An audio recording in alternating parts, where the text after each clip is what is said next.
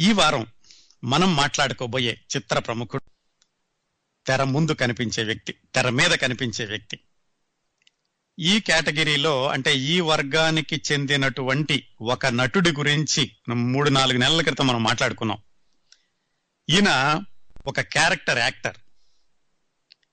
Character actor అంటే తెలుగు చలనచిత్ర స్వర్ణ యుగంలో స్వర్ణ యుగం అంటే పంతొమ్మిది వందల యాభై నుంచి డెబ్బై ఐదు వరకు అనుకోవచ్చు. ఆ రోజుల్లో క్యారెక్టర్ యాక్టర్ అనగానే రెండే రెండు పేర్లు వినిపించేవండి. ఆ రెండు పేర్లలో ఒక ఆయన గురించి మనం ఆల్రెడీ మాట్లాడు ఒక మూడు నాలుగు నెలల క్రితం ఆ రెండో వ్యక్తి గురించి ఈ రోజు మాట్లాడుకోబోతున్నాం. ఆయన చనిపోయి రెండు సంవత్సరాలు అయింది దాదాపుగా యాభై యాభై ఐదు సంవత్సరాలు ఆయన చిత్ర పరిశ్రమలో ఉన్నప్పటికీ చురుకుగా నటించినటువంటి సంవత్సరాలు పంతొమ్మిది వందల యాభై రెండు యాభై మూడు నుంచి పంతొమ్మిది వందల తొంభై మూడు వరకు అంటే నలభై సంవత్సరాలు అనుకోవచ్చు.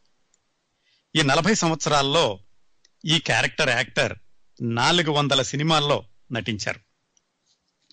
పంతొమ్మిది వందల తొంభై ఐదు తర్వాత అనారోగ్య రీత్యా ఆయన సినిమాల్లో నటించడం మానుకున్నాక దాదాపు పదిహేను సంవత్సరాలు ఒకే ఒక్క సినిమాలో నటించారంతే. అసలు సినిమాల్లో ఆయన నటించలేదు. దానికి కారణం కూడా ఉంది. తర్వాత చెప్తాను.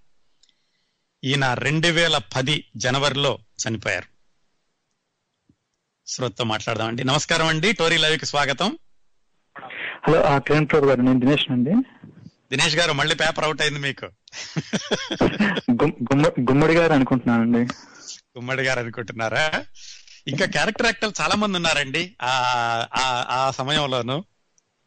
అంటే టూ ఇయర్స్ బ్యాక్ చనిపోయింది అప్పటి అంటే ఎక్కువ క్యారెక్టర్ యాక్టర్ క్యారెక్టర్ రోల్స్ చేసింది గుమ్మడి గారు అనుకుంటున్నాను. నాగభూషణం గారు నాగభూషణం గారు పెరుమాళ్ళు గారు చాలా మంది ఉన్నారు.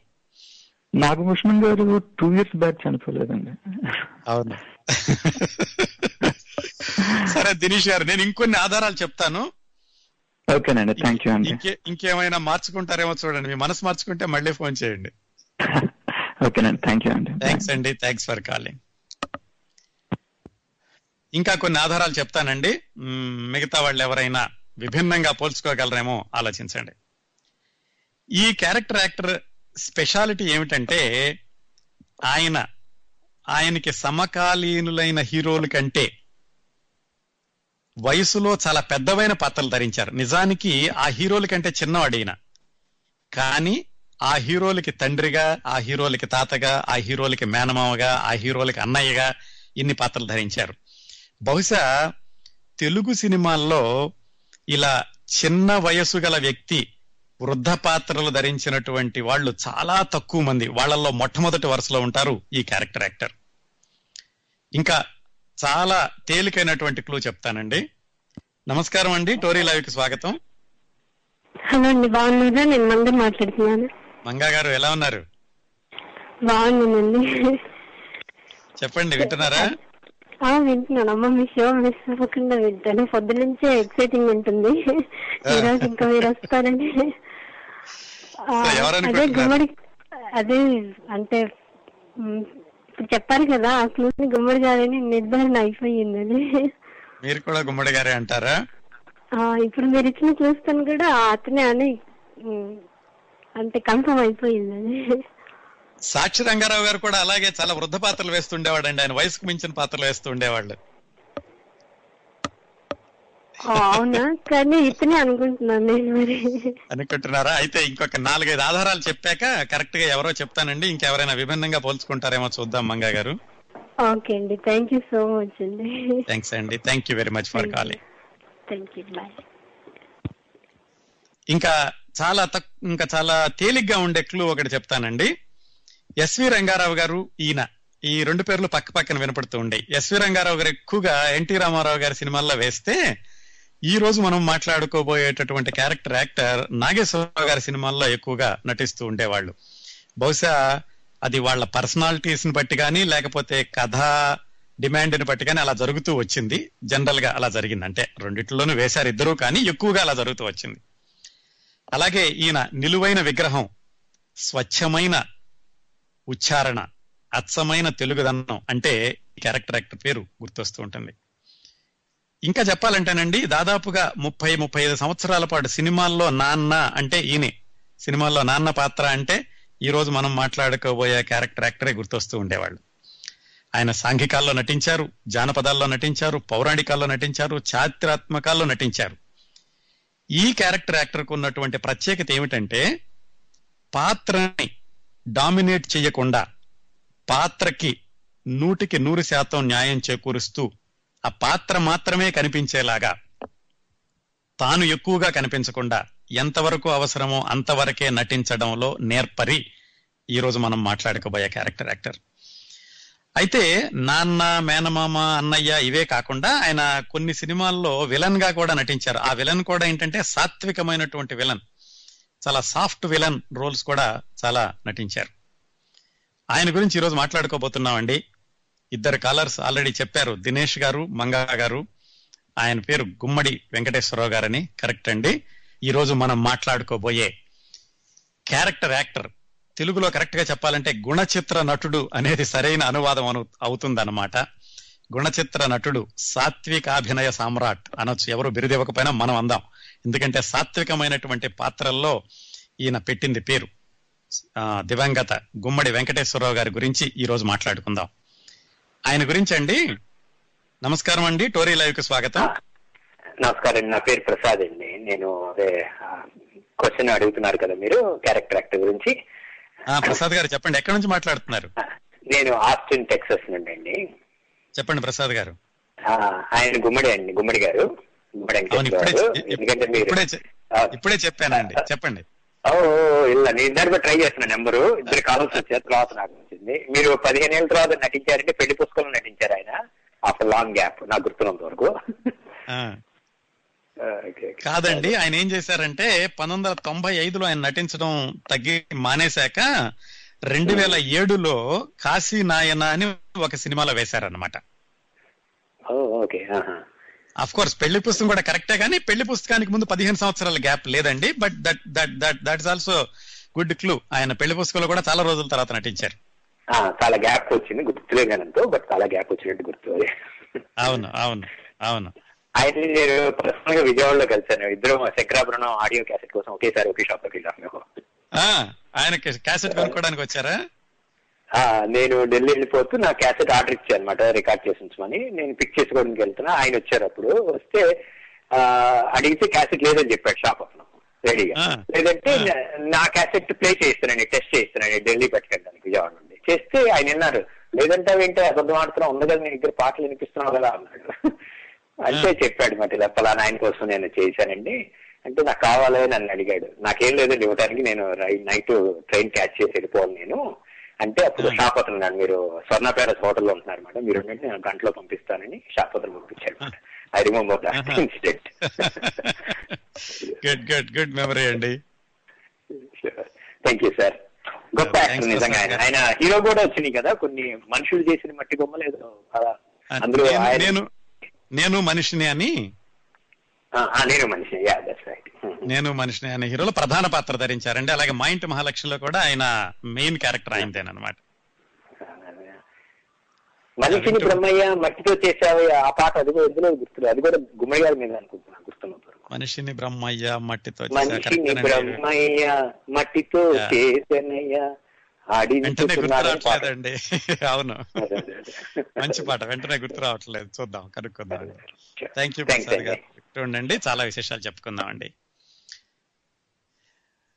ప్రముఖ క్యారెక్టర్ యాక్టర్ ఆ, గుమ్మడి వెంకటేశ్వరరావు గారి గురించి ఈరోజు మాట్లాడుకోబోతున్నాం. ఆయన గురించి అండి బాపు గారు ఒక చోట రాశారు. బాపు గారు ఆయన బొమ్మ వేసి కార్ట్యూనులు అని రాసేవాళ్ళు. కార్టూన్లు కాదు కార్ట్యూనులు అని రాసేవాళ్ళు. దాంట్లో గుమ్మడి గారి గురించి ఆయన ఏం రాశారంటే పాత్ర పోషణలో మంచి చెడ్డల ఉమ్మడి నేత్రపర్వంగా రచిస్తాడు శ్రీ గుమ్మడి. నానాటికి తానకు తానే వరవడి నటలో నటనలో దిద్దుకుంటున్నాడు ఒక కుమ్మడి అని రాశారు గుమ్మడి గారి గురించి. గుమ్మడి గారు పంతొమ్మిది వందల తొంభై ఐదులో చలనచిత్రాల్లో నటించడం మానుకున్నాక దానికి కారణం కూడా ఉంది తర్వాత చెప్తాను. ఆయన దాదాపు పది సంవత్సరాల కిందట తీపి గుర్తులు తేజు జ్ఞాపక చేదు జ్ఞాపకాలు అని ఆయన జీవితంలో జరిగినటువంటి ముఖ్యమైన సంఘటనలన్నింటినీ గ్రంథరూపం ఇచ్చారు. ఆ పుస్తకంలోని విశేషాల ఆధారంగా ఈనాటి కార్యక్రమం కూర్చడం జరుగుతోంది. అలాగే గుమ్మడి గారి బంధువులు గుమ్మడి గారి బంధువులు అలాగే గుమ్మడి గారి స్నేహితులు కూడా చాలా మంది అమెరికాలో ఉన్నారు. వారెవరైనా ఈ కార్యక్రమం వినడం తటస్థిస్తే గనక తప్పనిసరిగా మీరు కార్యక్రమంలోకి ఫోన్ చేసి గుమ్మడి గారితో మీకున్న అనుబంధాన్ని జ్ఞాపకాలని మీ స్నేహాల గుర్తుల్ని మిగతా శ్రోతలతో పంచుకోండి. గుమ్మడి గారి జీవితం మనం ఇంతకు ముందు చాలా మంది నటీ నటుల గురించి కళాకారుల గురించి మాట్లాడుకున్నట్టుగా విపరీతమైనటువంటి ఏమండి అప్ అండ్ డౌన్స్ లేకపోతే కష్టాలు కన్నీళ్ళు ఇలాంటి జీవితం కాదు. ఆయన ఏంటంటే నిండుగా గంభీరంగా ప్రవహించే గోదావరి లాంటిది ఆయన జీవితం ఆయన కెరీర్ కూడా. ఆయన నటించిన పాత్రలు కూడా అంతే నిండుగా గంభీరంగా ఉంటూ ఉండేవి. అయితే ఎంత గోదావరి అయినా కానీ మలుపులు తిరగాలి కదా ఆయన జీవితంలోనూ ఆయన నటనా జీవితంలోనూ కూడా ఆసక్తికరమైన మలుపులు చాలా ఉన్నాయి. ఆ విశేషాలన్నీ ఈ రోజు తెలుసుకుందాం. మరి విశేషాల్లోకి వెళ్ళబోయే ముందు ఆయన మీద చిత్రీకరించబడినటువంటి అంతస్తులు సినిమా నుంచి ఈ పాట వినండి.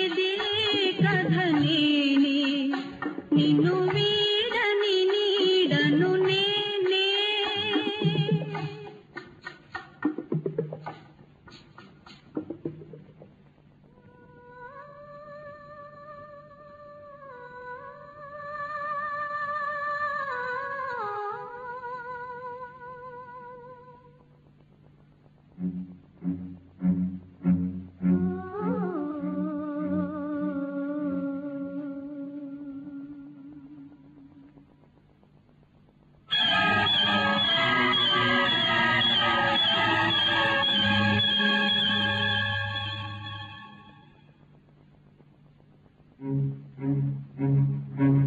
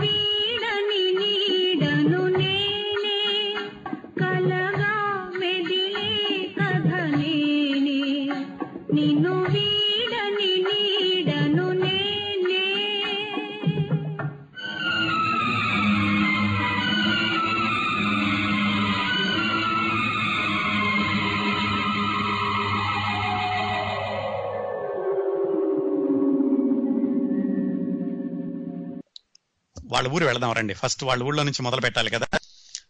కృష్ణా నది కొంత దూరం కృష్ణా జిల్లాని గుంటూరు జిల్లాని విభజిస్తూ ప్రవహిస్తూ ఉంటుందండి. అంటే కృష్ణా నదికి ఒకవైపు కృష్ణా జిల్లాలో ఊళ్ళు ఉంటాయి రెండో వైపు గుంటూరు జిల్లాలో గ్రామాలు ఉంటాయి. అలాంటి కృష్ణా జిల్లాకి గుంటూరు జిల్లాలో ఉన్నటువంటి ఒకవైపు పెద్ద గ్రామం కొల్లూరు.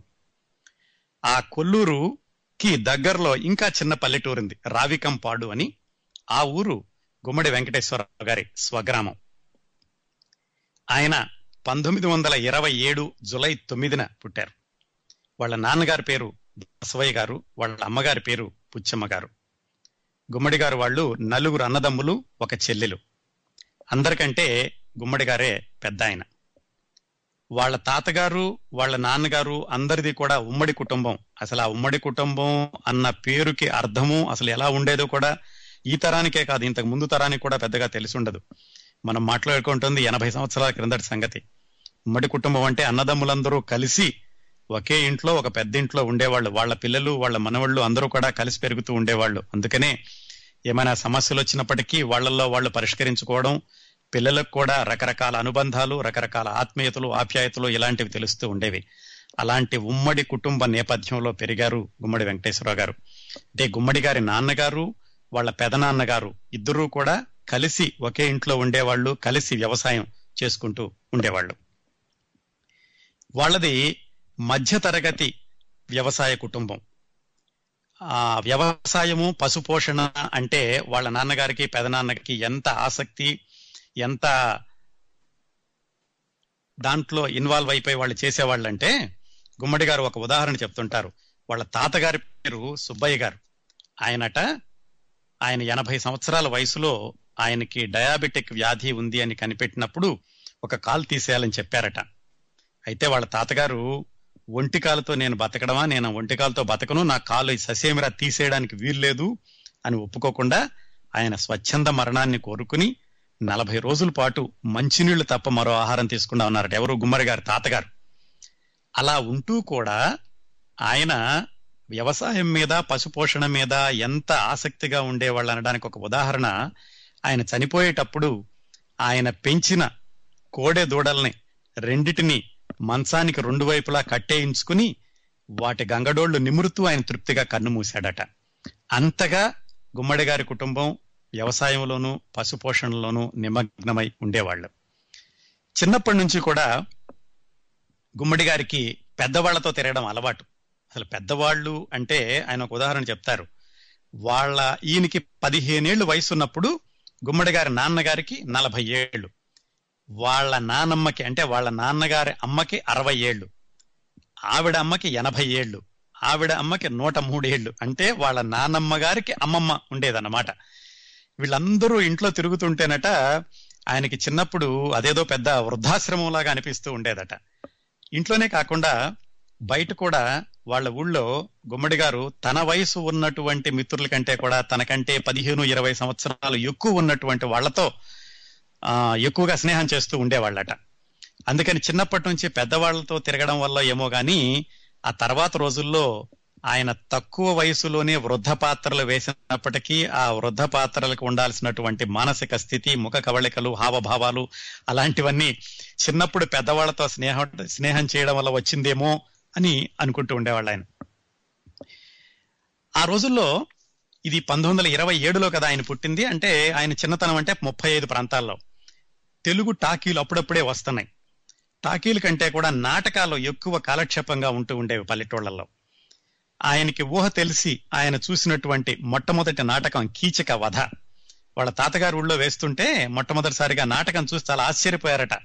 స్టేజీ మీద ఆ కీచకుడు ద్రౌపదిని బలాత్కరించబోవడం ద్రౌపది వెంటబడడం కీచకుడు పారిపోవడం వాళ్ళు లోపలికి వెళ్ళి మళ్ళీ బయటకు రాగానే తెర వేరే తెర రావడం ఈ తెర మూసుకోవడం ఇలాంటివన్నీ చిన్నపిల్లడు వయసుకు ఉండగా ఆయనకి చాలా ఆకర్షణీయంగాను చాలా ఆసక్తికరంగా చూస్తూ ఉండేవాళ్ళట.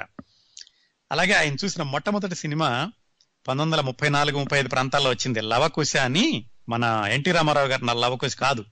అది తెలుగు టాకీలు వచ్చిన కొత్తలో వచ్చింది సి పుల్లయ్య గారి దర్శకత్వంలోనే. ఆ సినిమా చూశారట మొట్టమొదటిసారిగా. ఆ సినిమా చూసిన సందర్భాన్ని కూడా గుమ్మడి గారు ఎలా ఏం చెప్పారంటే ముందు వాళ్ళ తాతమ్మ గారు చూసొచ్చిందట. చూసొచ్చి ఆ ముసలావిడ ఆవిడకి ఎనభై సంవత్సరాల వయసు ఉంటుంది తన వయసు ఉన్న వాళ్ళతో నలుగురు ఐదుగురితో కలిసి తెనాలి నడిచెళ్ళి చూసొచ్చిందట. సినిమా చూడాలంటే తెనాలి వెళ్ళాల్సింది ఆ రోజుల్లో. చూసి వచ్చాక దగ్గర కూర్చోబెట్టుకుని కథ చెప్పడం మొదలు పెట్టిందట ఈయన సరే తాతమ్మ నువ్వు చూసొచ్చావు మరి నాకు కూడా చూడాలని ఉంది అని అడిగితే ఆవిడ ఆవిడ దాచుకున్న డబ్బుల్లో నుంచి ఐదు అణాలు తీసిచ్చిందట. అణ అంటే చాలా మందికి తెలియదు పదహారు అణాలు కలిపితే ఒక రూపాయి అయ్యేదండి ఆ రోజుల్లో. ఐదు అణాలు అంటే చాలా ఎక్కువ డబ్బులు ఆ రోజుల్లో.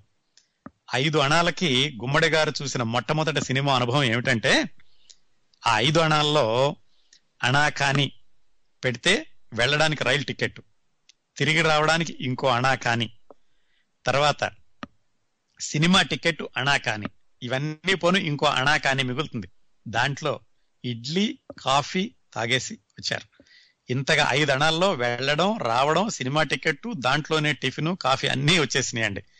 ఆ విధంగా ఆయన చిన్న వయసులోనే తెనాలి వెళ్ళి మొట్టమొదటిసారిగా లవకుశ సినిమా చూసి వచ్చారు. ఒక శ్రోతతోటి మాట్లాడాక మిగతా విశేషాల్లోకి వెళదాం. నమస్కారం అండి. టోరీ లవికి స్వాగతం.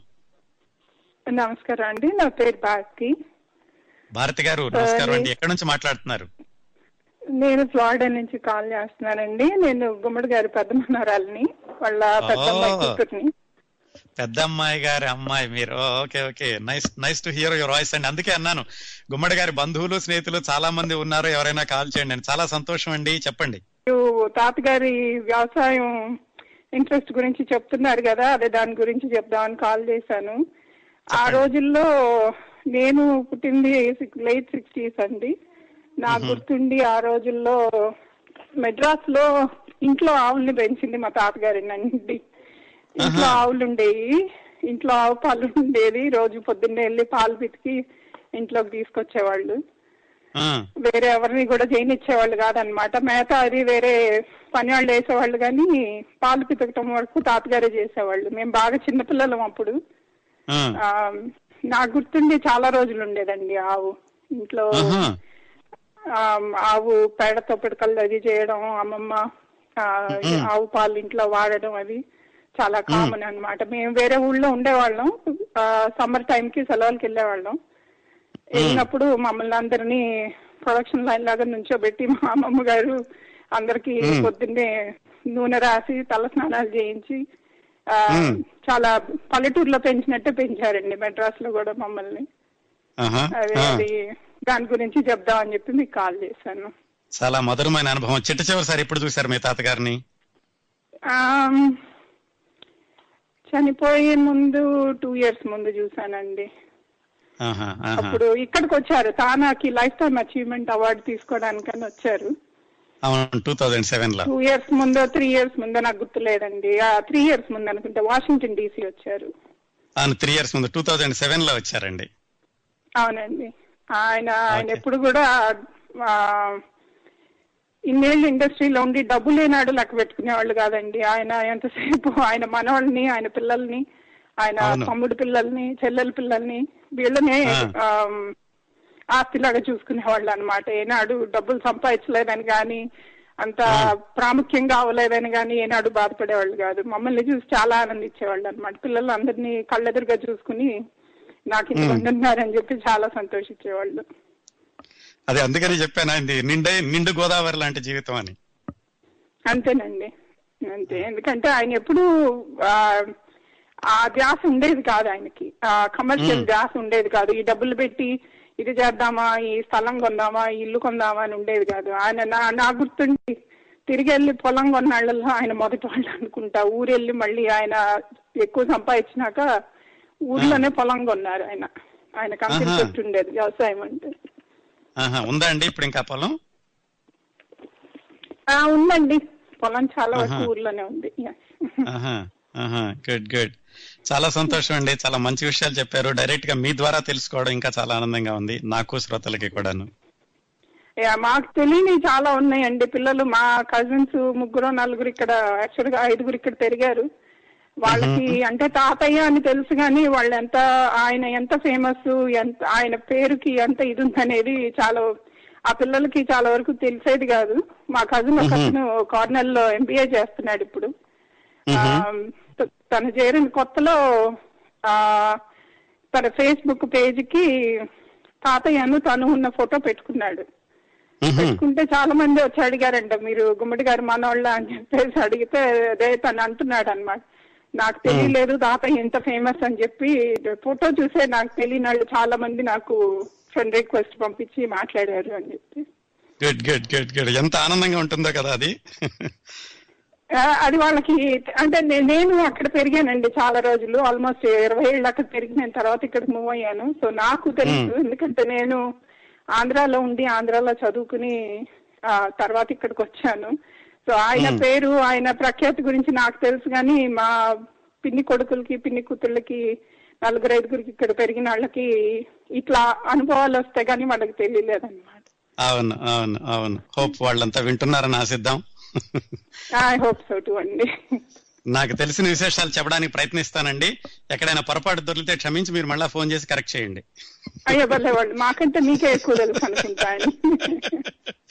థ్యాంక్స్ అండి. Thanks for doing this thanks for doing Thanks, this programme అండి. టూ ఇయర్స్ అయిపోయినాక కూడా ఆయన పోయినాక గుర్తు పెట్టుకుని చేస్తున్నారు. చాలా అయ్యో థ్యాంక్స్ మహానటుడండి. ఆయన గుర్తుంచుకోవాలండి. తెలుగు చలనచిత్ర పరిశ్రమ అనేది ఉన్నంత కాలం గుమ్మడి గారి పేరు అలా గుర్తుంటుంటుంది అందరికీను. చాలా థ్యాంక్స్ అండి. వింటూ ఉండండి. నమస్కారం అండి.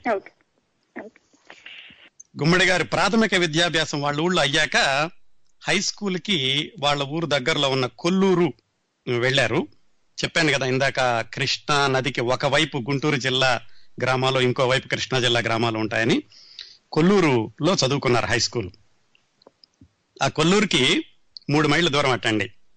రోజు పుస్తకాలు టిఫిన్ బాక్స్ గడుపు పట్టుకుని నడుచుకుంటూ వెళ్ళడం నడుచుకుంటూ రావడం సైకిళ్ళు కూడా ఉండే కదా రోజుల్లో. మళ్ళా ఇది పంతొమ్మిది వందల నలభై పంతొమ్మిది వందల ముప్పై ఏడు ముప్పై ఎనిమిది ప్రాంతాల్లో.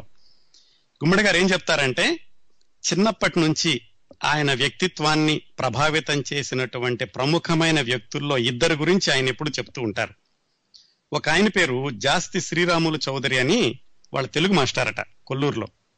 ఆయన గుమ్మడి గారిని పిలిచి రోజు తెలుగులో తెలుగు పాఠాలు ఈయన చదవమనేవాళ్ళట. ఎందుకంటే ఈయన ఉచ్చారణ స్వచ్ఛంగా ఉంటుంది అని.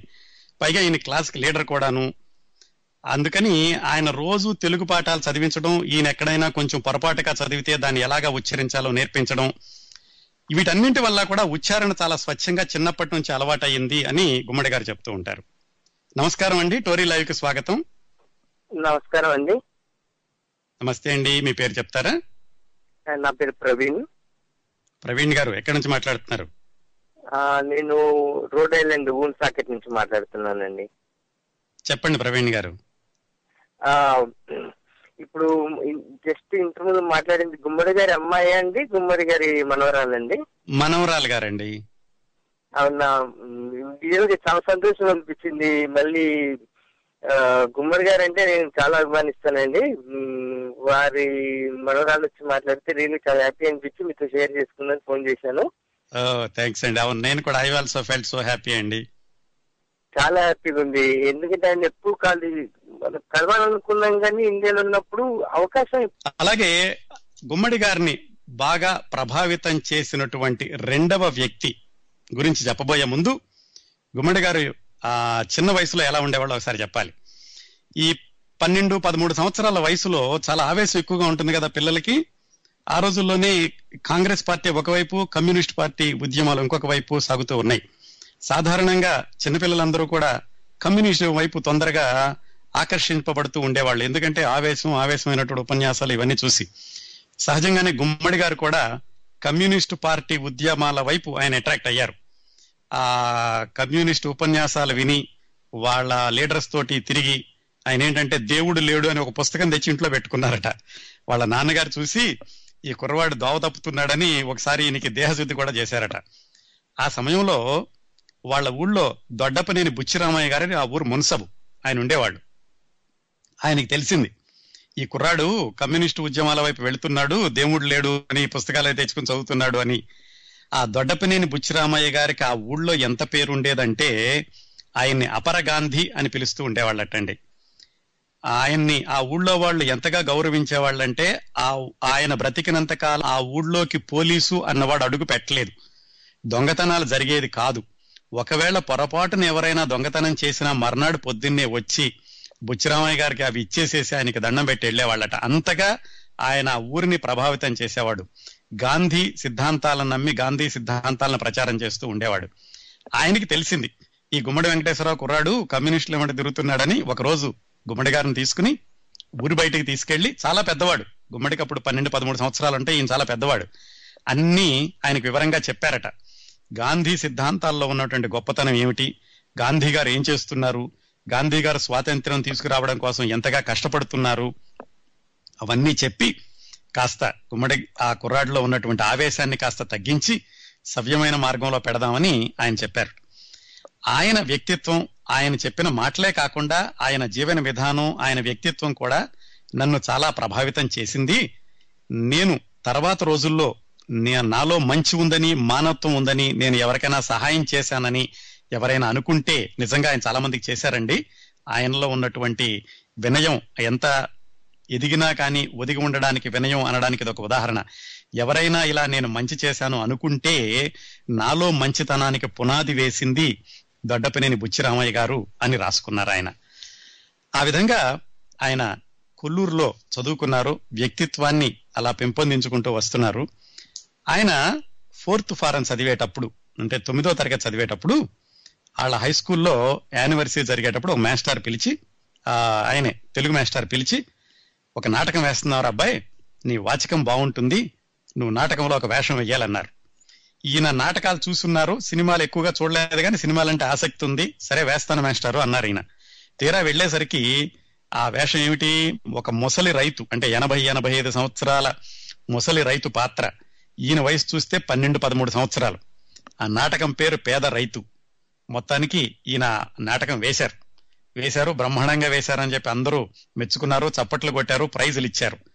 ఆ విధంగా గుమ్మడి వెంకటేశ్వరరావు గారు మొట్టమొదటిసారిగా స్టేజీ ఎక్కినప్పుడే వృద్ధపాత్ర ధరించారు. బహుశా భవిష్యత్తులో ఆయన వృద్ధపాత్రలు ధరించడానికి అది పునాది ఆయనకి తెలియకపోవచ్చు కానీ సెంటిమెంటల్గా అది పునాది అనుకోవచ్చునేమో. ఆ విధంగా ఆయన హై స్కూలు గడిచింది. అయితే ఇంట్లో వాళ్ళందరికీ ఏంటంటే ఈయన చదువు అయిపోగానే వ్యవసాయంలో పెడదామని ఉండేది. ఎందుకంటే అందరికీ వ్యవసాయ ప్రధానమైనటువంటి కుటుంబం పశు సంపద వ్యవసాయం వీటి మీద వాటికి ఆసక్తి ఎక్కువ కాబట్టి ఈయన గనక హై స్కూల్ తప్పుతాడు తప్పగానే ఈయన్ని తీసుకెళ్ళిపోయి వ్యవసాయంలో పెడదాం అని అనుకుంటూ ఉండేవాళ్ళట. అలాంటి సమయంలో ఈయన మరి హై స్కూల్ పాస్ అయ్యారా? తర్వాత ఏమైంది? వ్యవసాయంలోకి ఎందుకు వెళ్ళలేదు? ఆ విశేషాలు తెలుసుకోబోయే ముందు ఇంకొక పాట విందాం. ఇనుకోరా ఇనుకోరా ఈ మల్లన్న మాటే ఇనుకోరా. ఇనుకోరా ఇనుకోరా ఈ మల్లన్న మాటే ఇనుకోరా. ఇనుకుంటే అది మంచికిరా ఇనకుంటే. ఇనుకుంటే అది మంచికిరా ఇనుకుంటే కథ కంచికిరా ఇనుకోరా ఇనుకోరా ఈ మల్లన్న మాటే ఇనుకోరా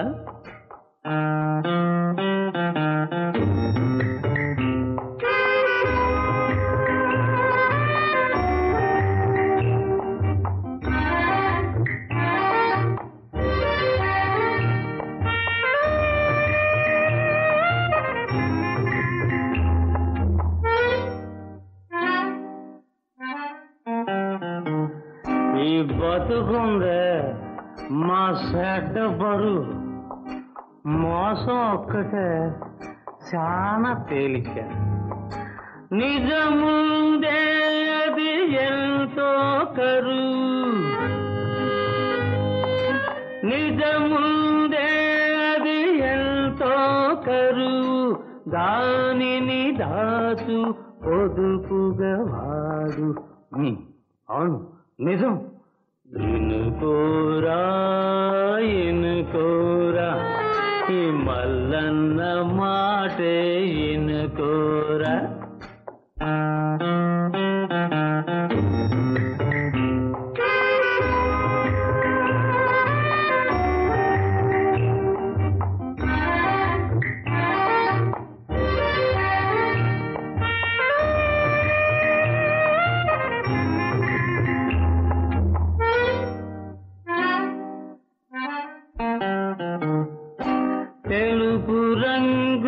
సత్యానిది పసుపు రంగు పైత్యానిది నలుపు రంగు సీకటిది ఎరుపు రంగు ఆ విధంగా ఆయన కొల్లూరులో హై స్కూల్ చదువు పూర్తి చేశారు. పూర్తి చేయడానికి ముందు ఇంకొక జ్ఞాపకం ఏమిటంటే ఆయన చెప్పింది ఆయన పదమూడో సంవత్సరం నుంచే పంచెలు కట్టుకునేవాళ్ళట.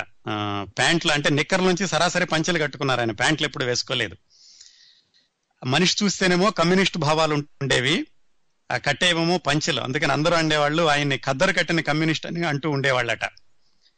చెప్పుకున్నాం కదా ఆయన ఇంట్లో ఈయన వ్యవసాయం ఎస్ఎల్సి తప్పుతాడేమో వెంటనే వ్యవసాయంలో పెట్టేద్దాం అనుకున్నారు. ఈయనకేమో వ్యవసాయం మీద అంత ఆసక్తి లేదు.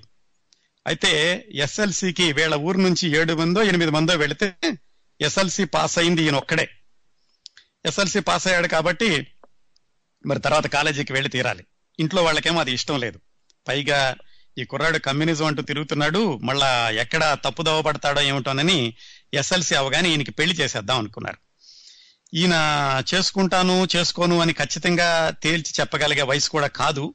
సో ఆయన ప్రమేయం లేకుండానే ఆయన పెళ్ళి పంతొమ్మిది వందల నలభై నాలుగు అంటే ఈయనకి పదిహేడు సంవత్సరాల వయసు ఉంటుంది. ఏప్రిల్ ఇరవై తొమ్మిదిన లక్ష్మీ సరస్వతి అనే ఆవిడతోటి కుమ్మడి గారికి వివాహం జరిగింది. అప్పుడు ఎస్ఎల్సి పాస్ అయ్యారు. ఈయనకైతే చదవాలని ఉంది చదవాలని ఉండడానికి ముఖ్య కారణం ఏం చెబుతారంటే గుంటూరులో చదువుకుంటే గనక సినిమాలు చూడొచ్చు.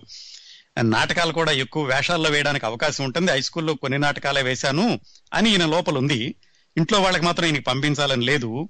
మొత్తానికి ఎలాగైతే వాళ్ళ పెదనాన్న గారు తీసుకెళ్ళారట. గుంటూరు తీసుకెళ్ళి కాలేజీలో జాయిన్ చేయడానికి తీసుకెళ్తే ఏసీ కాలేజీలో ఆయనకి సీట్ రాలేదు. అందుకని హిందూ కాలేజీలో గుంటూరు హిందూ కాలేజీలో సీట్ కోసం తీసుకెళ్ళి ప్రిన్సిపాల్ గారికి అప్పచెప్పారు ఆయన పేరు బుద్ధరాజు రామచంద్రరావు. ఆయన చాలా నేషనల్ మూమెంట్ అంటే చాలా ఇంట్రెస్ట్ ఉండేది. మార్కులు అవి చూసి చాలా ఆనందించారట. అయితే వీళ్ళ పెదనాన్న గారు ఇప్పుడైనా సరే వీడికి సీటు రాకుండా ఉంటుందేమని ఏమండి మా వాడు పాలిటిక్స్లో ఎక్కువ తిరుగుతాడు. వీడిని చాలా జాగ్రత్తగా చూసుకోవాలి వీడి చదువు మీద కొంచెం శ్రద్ధ తక్కువ అని కొంచెం గుమ్మడి గారికి వ్యతిరేకంగానే చెప్పడం మొదలు పెట్టారట. ఆ ప్రిన్సిపాల్ గారు ఏమన్నారంటే చదువు మీద శ్రద్ధ లేకపోతే వచ్చేలాగా నేను చేస్తానండి. రాజకీయాలంటే ఆసక్తి ఉన్న వాళ్ళు కూడా కావాలి నా కాలేజీకి.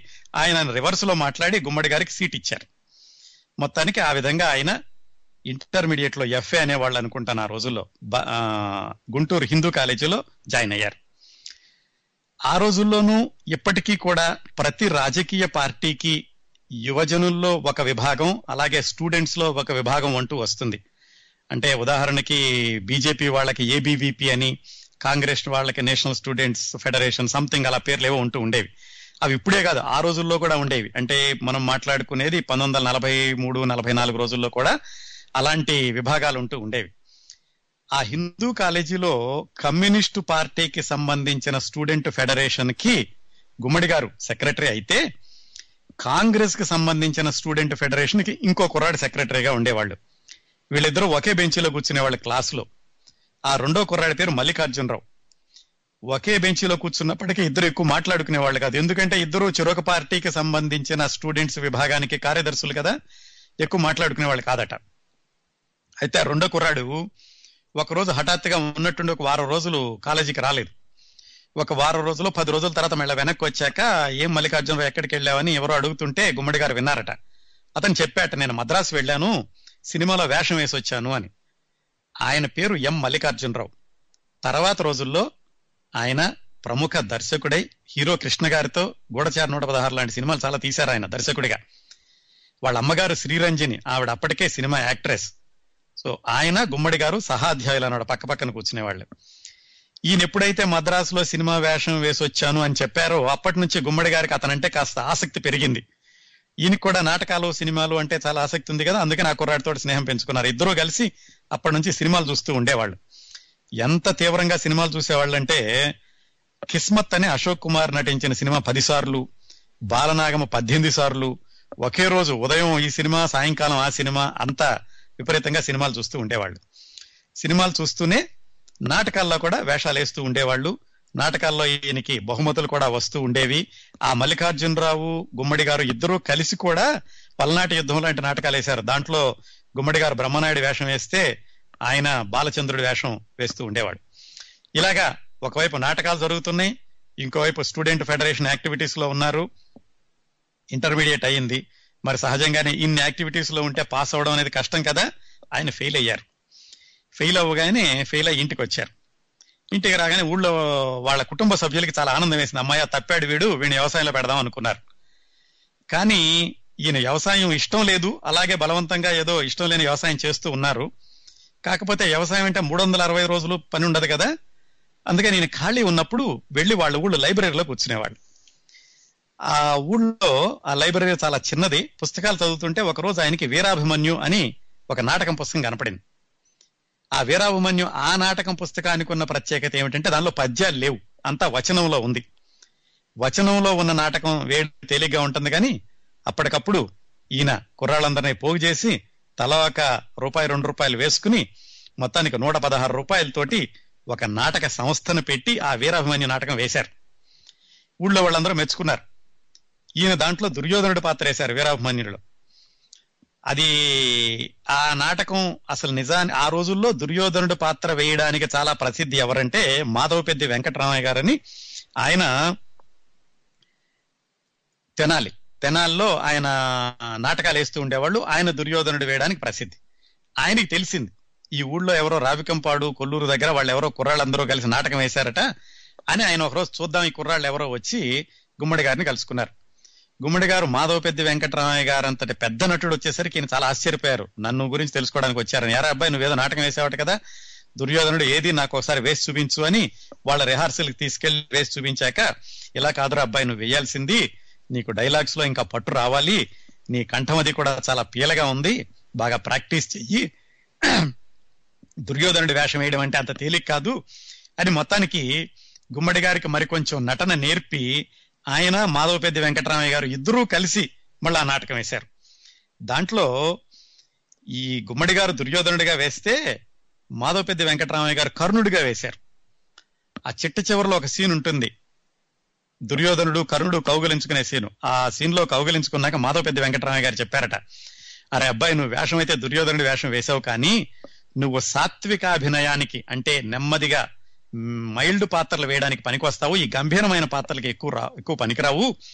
సినిమాల్లో ట్రై చేయి నీకు బాగా మంచి అవకాశాలు ఉంటాయి అని మాధవపెద్ది వెంకటరామయ్య గారు చెప్పారట. అందుకనే ఆయన చాలా సంవత్సరాలు ఎన్ని సంవత్సరాలు అయినప్పటికీ మాధవపెద్ది వెంకటరామయ్య గారిని నా రంగస్థల గురువు ఆయనే నాకు దారి చూపించింది అని చెప్తూ ఉండేవాళ్ళు. ఆ రోజుల్లోనే ఇంకొక విచిత్రమైన సంఘటన ఏమిటంటే గుమ్మడి గారు తెనాలికి దగ్గరలో మండూరు అని ఒక ఊరు ఉంది. ఆ ఊళ్ళో ఖిల్జీ రాజ్య పతనం అని ఒక నాటకం వేస్తున్నారు. దాంట్లో కూడా ఈయన వేషం వేశారు. దాంట్లో వేషం వేయడానికి తెనాలికి దగ్గరలో ఉన్న దుగ్గిరాల నుంచి ఒక మాస్టారు ఆ మాస్టర్తో పాటుగా ఒక స్టూడెంట్. ఆ స్టూడెంట్ అంటే ఆ అమ్మాయికి ఏడెనిమిది సంవత్సరాల వయసు ఉంటుంది. ఆ ఏడెనిమిది సంవత్సరాల వయసు ఉన్న అమ్మాయిని తీసుకుని ఒక మాస్టర్ వచ్చారు. వాళ్ళిద్దరూ కూడా ఈ ఖిల్జీ రాజ్య పతనంలో వేషం వేయడానికే. ఆ చిన్నపిల్ల ఏమిటంటే ఈ ఖిల్జీ రాజ్య పతనంలో డాన్స్ చేయడానికని వచ్చింది. వాళ్ళు ఖిల్జీ రాజ్య పతనం నాటకం వేశారు. గుమ్మడి గారు ఆ తెలుగు మేస్టారు తెలుగు మాస్టర్తో వచ్చిన చిన్నపిల్ల తర్వాత రోజుల్లో ఆ తెలుగు ఆ తెలుగు మేస్టార్ కాదు ఒక మేస్టార్ ఆ మేస్టారు చిన్నపిల్ల గుమ్మడి గారు ముగ్గురు కూడా సినిమాల్లోకి వెళతామని ముగ్గురు కలిసి నటిస్తారని ఆ చిన్నపిల్లతోటి గుమ్మడి గారు కూడా హీరో వేషం వేస్తారని ఆ చిన్నపిల్లతోటి ఆ మేస్టారు హీరో వేషం వేస్తారని ఎవరు అనుకుని ఉండరు. ఎవరంటే ఆ మేస్టార్ పేరు జగ్గయ్య గారు. ఆ చిన్నపిల్ల జమున. ఆ విధంగా జగ్గయ్య జమున గుమ్మడి కలిసి నాటకాలు వేసిన రోజు రోజులు కూడా సందర్భాలు కూడా ఉన్నాయి. ఇలా నాటకాలు వేస్తున్నారు ఇష్టం లేకుండా వ్యవసాయానికి వెళ్తున్నారు. ఇంట్లో వాళ్ళకి ఏమో ఏమిటి వీడు వ్యవసాయం మీద కాన్సన్ట్రేట్ చేయట్లేదు నాటకం మీద ఎక్కువ ఇది చేస్తున్నారని వాళ్ళకి అనిపించింది. ఆయన తోడలుడు ఒక ఆయన ఉండేవాళ్ళట. ఆయన పేరు వట్టుకూటి రామకోటేశ్వరరావు గారు. ఆయన సరే వెంకటేశ్వరరావు నీకు నాటకాల మీద ఎక్కువ శ్రద్ధ ఉంది వ్యవసాయం మీద ఎక్కువ లేదు కాబట్టి మనం ఒక పని చేద్దాం బిజినెస్ పెడదాం తెనాల్లో అని ఒక ఎలక్ట్రికల్ షాపు పెట్టారు తెనాల్లో. నమస్కారం అండి. టోరీ లైవ్కు స్వాగతం. నమస్కారం అండి. నమస్కారం అండి. మీ పేరు చెప్తారా? యా నా పేరు లక్ష్మి అండి. లక్ష్మి గారు ఎక్కడి నుంచి మాట్లాడుతున్నారు? నేను ఫ్లారిడా నుంచి మాట్లాడుతున్నానండి. నేను గుమ్మడి గారి ఆఖరి అమ్మాయిని.